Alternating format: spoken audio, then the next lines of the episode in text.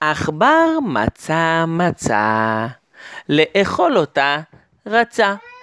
אבל המצה הייתה גדולה, הוא לא יכול לאכול את כולה.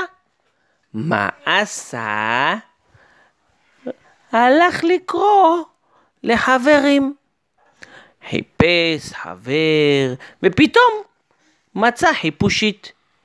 היי חיפושית, רוצה לאכול איתי את המצה?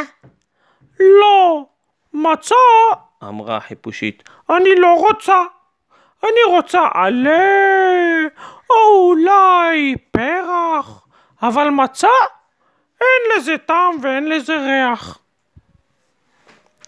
הלך העכבר וחיפש חבר אחר, ופתאום ראה מאחורי שיח צב מסתתר.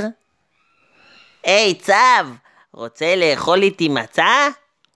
אין מצב שאני אוכל מצה, אני צב, ולא ציפור עם נוצה. אני לא אוכל דברים כאלה, אני אוכל מלפפונים וחסה.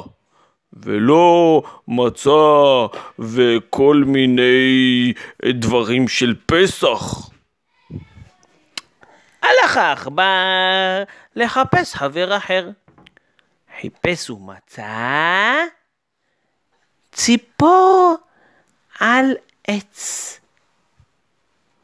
היי, ציפור עם נוצה, רוצה לאכול איתי מצה? קרא אליה העכבר.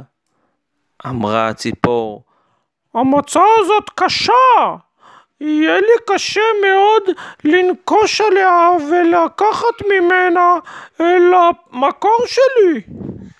אל תדאגי, אני יכול לשבור לך חתיכות, ואז יהיו לך פירורים. את הפירורים את יודעת לאכול מצוין, נכון? בוא ננסה.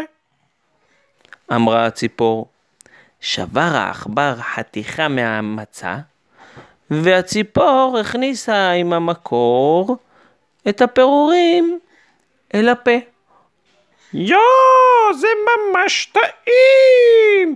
אני הולכת לקרוא לכל הציפורים. צייצה הציפור ושרקה שריקה גדולה.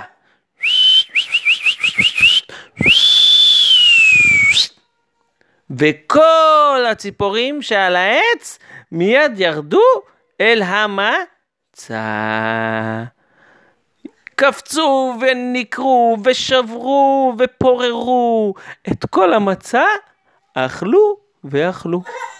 הסתכל העכבר על כל הפירורים, עכשיו לא נשאר לו מצה לאכול.